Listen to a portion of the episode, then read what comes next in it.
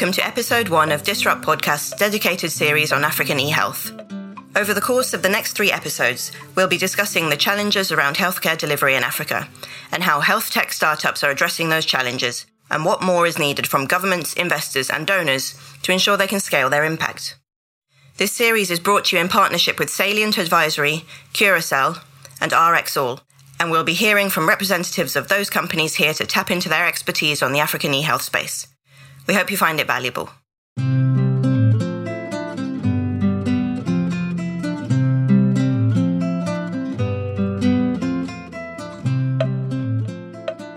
Africa ranks extremely poorly for many healthcare indicators, with major access, affordability, and quality challenges that are all especially pronounced in rural and remote areas. Improving healthcare outcomes on the continent is both a moral and economic imperative, and in recent years, an e health startup ecosystem has sprung up to do just that. Many of the innovators in this space are trying to solve problems they have direct experience of. I'm a pharmacist by profession, and I became a pharmacist because I was in a 21 day coma from a fake drug while I was growing up in Nigeria. And that experience made me decide that I was going to fix the pharmaceutical supply chain in Nigeria and the rest of the continent. That was Adebayo Alonge, founder and CEO at RxAll, a Nigerian startup that's building digital commerce infrastructure for independent pharmacies and related businesses. As a pharmacist himself, he's well versed in the challenges those in the business face.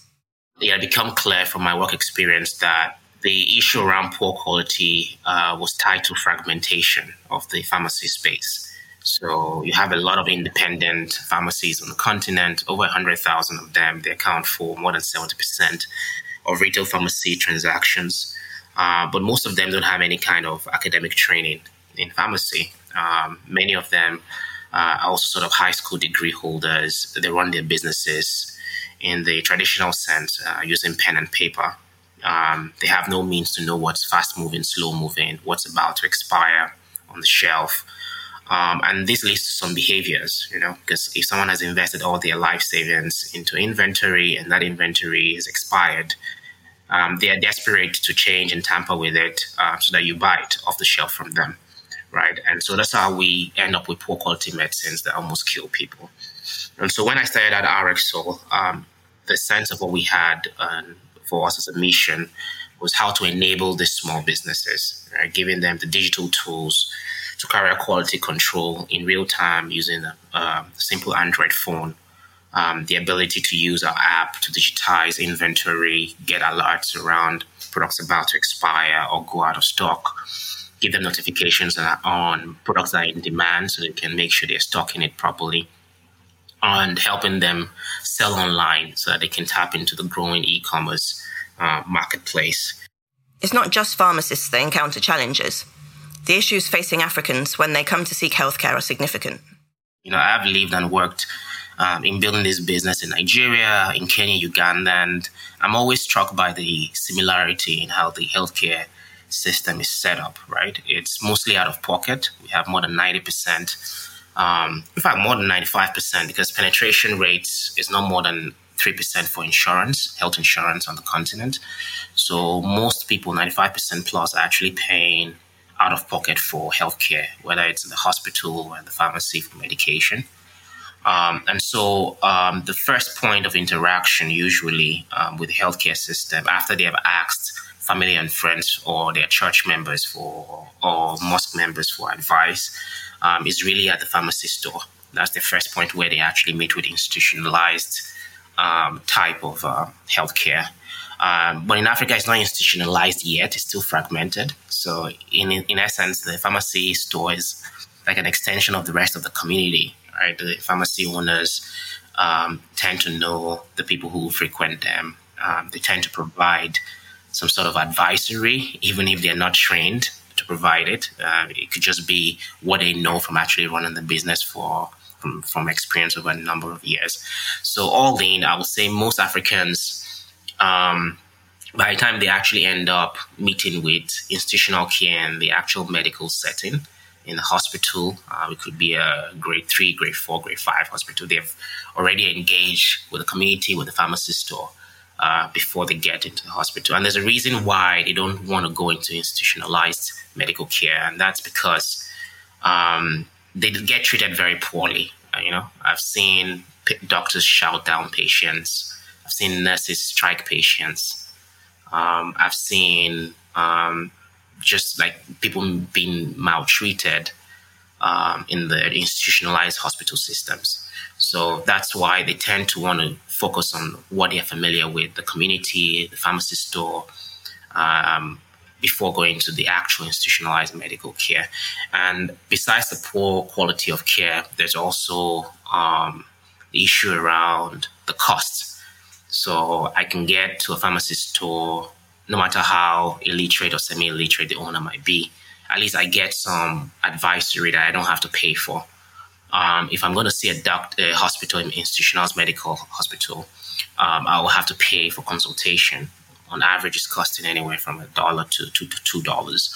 Um, you know that money I can use it to actually buy the medication um, that I've been advised at the pharmacist store to, to give. So you see, it's like um, that sort of continuum of care-seeking behavior that we have um, on the continent, and um, the outcomes are not very good. So, for example, you go into a store, you don't get um, good advice, you get a medication, you're still feeling bad, you have to come back again um, for treatment. So, you end up spending much more money than you should. Um, maybe in some instances, you keep treating, uh, self medicating, even. Um, it gets complicated and you're rushed into hospital almost on your deathbed, and then your family members now have to sell the land, sell the property uh, to pay the doctors um, to save your life, right? And in many cases, the prognosis at that point is very poor. So most people with terminal conditions actually end up dying. So um, that's the call. That's the that's the care-seeking behavior, and that's sort of the negative outcomes that many Africans have to deal with um, when dealing with healthcare uh, services on the continent. A bad overall picture, then. But what are the major specific challenges? A key one is the lack of insurance with the penetration rate on the continent standing at barely 3%. This creates a challenge around affordability, says Henry Mascot, who's co founder and CEO at Nigerian startup Curacel, which creates APIs that enable insurers to connect with digital distribution channels and to administer their claims cost effectively. Obviously, there are lots of challenges across the value chain, um, but but more holistically, like the, the sort of like what drives what we do is we is this concept of um, people growing and becoming economically viable.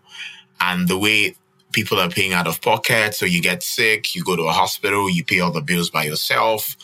Um, you know, that doesn't really like drive that um, sustainability as an individual, as a family, um, which is where health insurance comes in. Cause like obviously what health insurance does is to say, okay, cool, we're to create a pool and we're to make it a community where like, you know, everybody kind of like takes care of everybody. So you, you, you know, you don't pay out of pocket each time, but like, you know, at this particular time, you know, somebody pays your own bills. At this other time, you pay someone's bills. It's kind of like the whole concept. It's, it's, it's a community. It's a pool. People pull, pulling the monies together. Um, and so it subsidizes the, the cost of getting the service or the cost of, um, you know, in this case, healthcare. Um, and I, and I always like to use a story, an example of, um, you know, if, you know, you're like a, you know, upcoming, like lower middle class, kind of like, um, Uber driver. And, you, you know, as an Uber driver, really like either you own your car or you, you, um, you rented someone's car, right? You're kind of like a daily earner, like a weekly earner, right? You don't have a ton of savings. You have a wife, you have kids.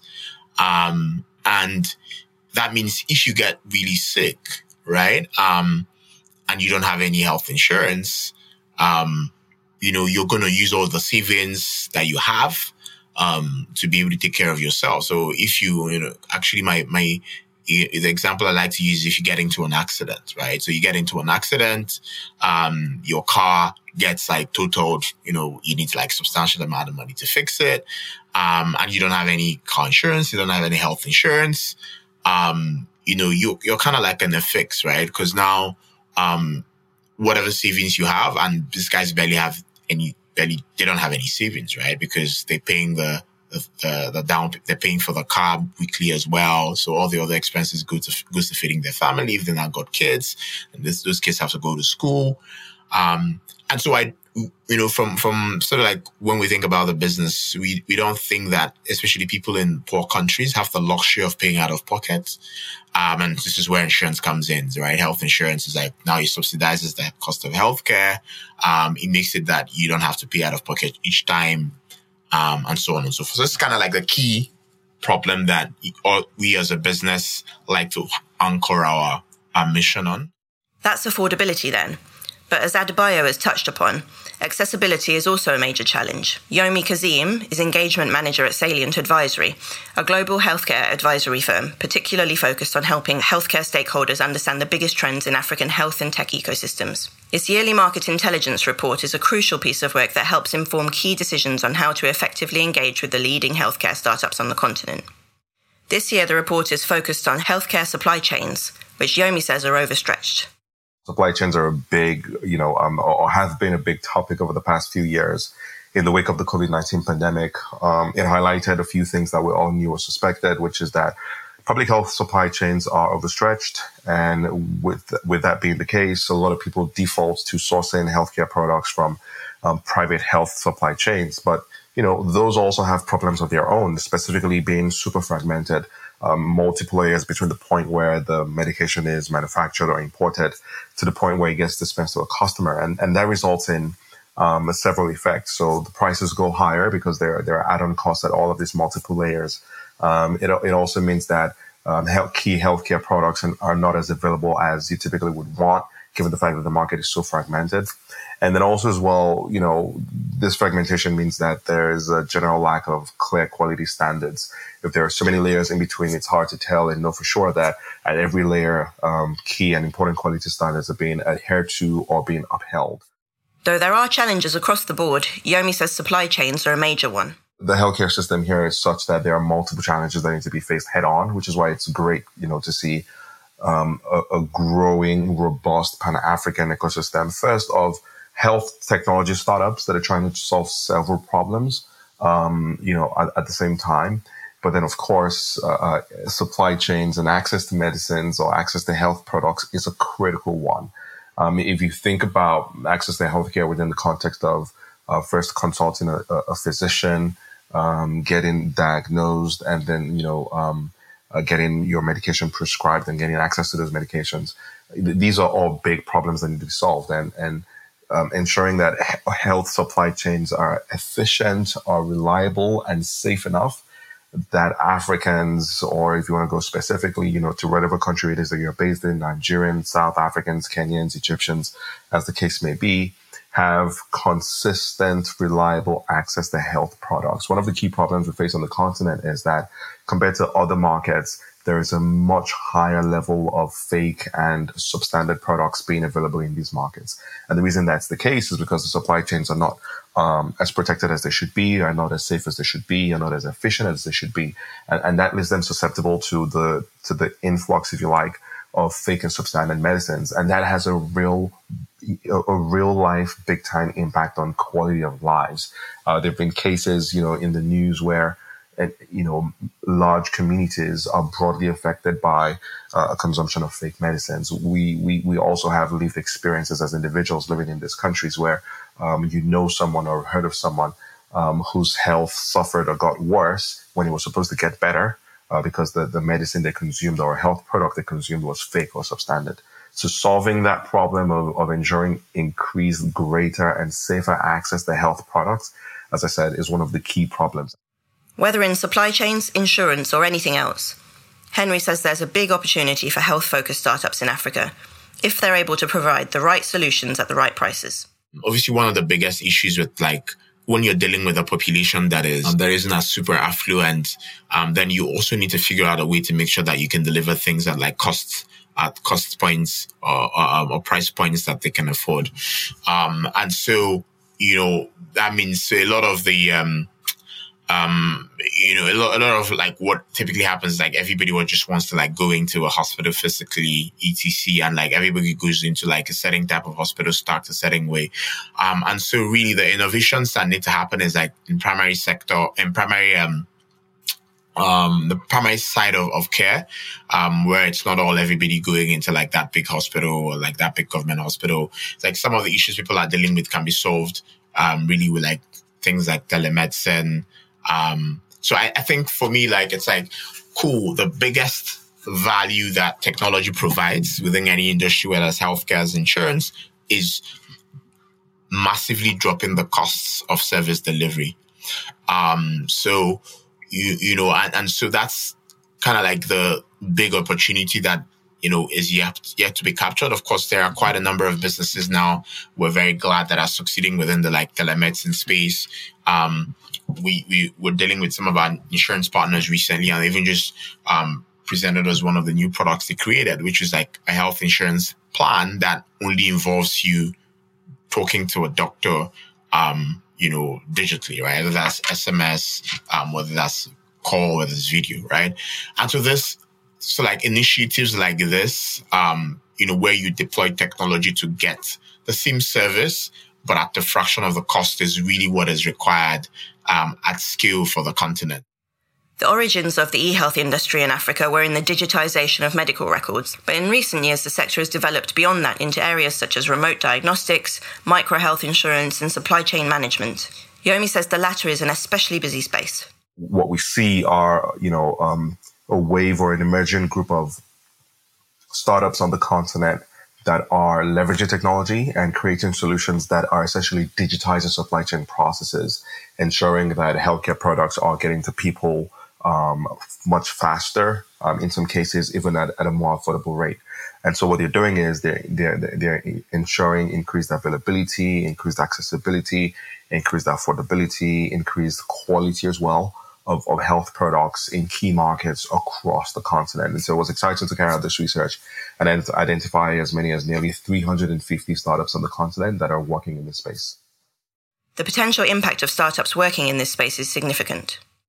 You see innovators on the continent like Maisha Meds in Kenya, like Lifestores Healthcare in Nigeria, um, like DrugStoc also in Nigeria, like Grinta in Egypt. These are all innovators that are building digital and technological infrastructure that allows small and large scale pharmacies to consistently stock products on their shelves, consistently source these products from verified, guaranteed quality sources, and in some cases, do this um, while being able to access credit and financing solutions.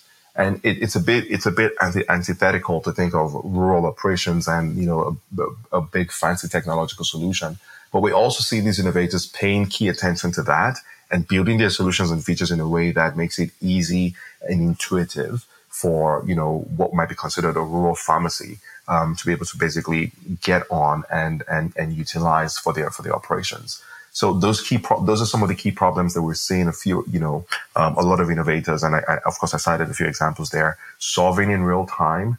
And that's translating in real life impact and ensuring positive health outcomes. If the pharmacy in my in my rural community is sourcing products consistently from directly from a, from a verified distributor or from, from a verified manufacturer, it means that myself or my family is guaranteed at the very least to access the quality health products, and that can only make our lives better.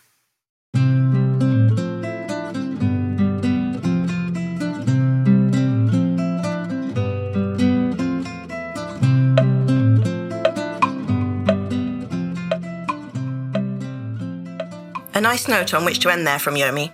Africa's healthcare challenges are significant, but innovators across the continent are active in a number of areas to ensure quality healthcare becomes more accessible and affordable in even the most remote areas. Many thanks to Salient Advisory, Curacel, and RxAll for their thoughts, and for making this series possible. We'll be back again next week to discuss how African governments, investors, and donors are helping startups in the e health space scale their impact. Bye!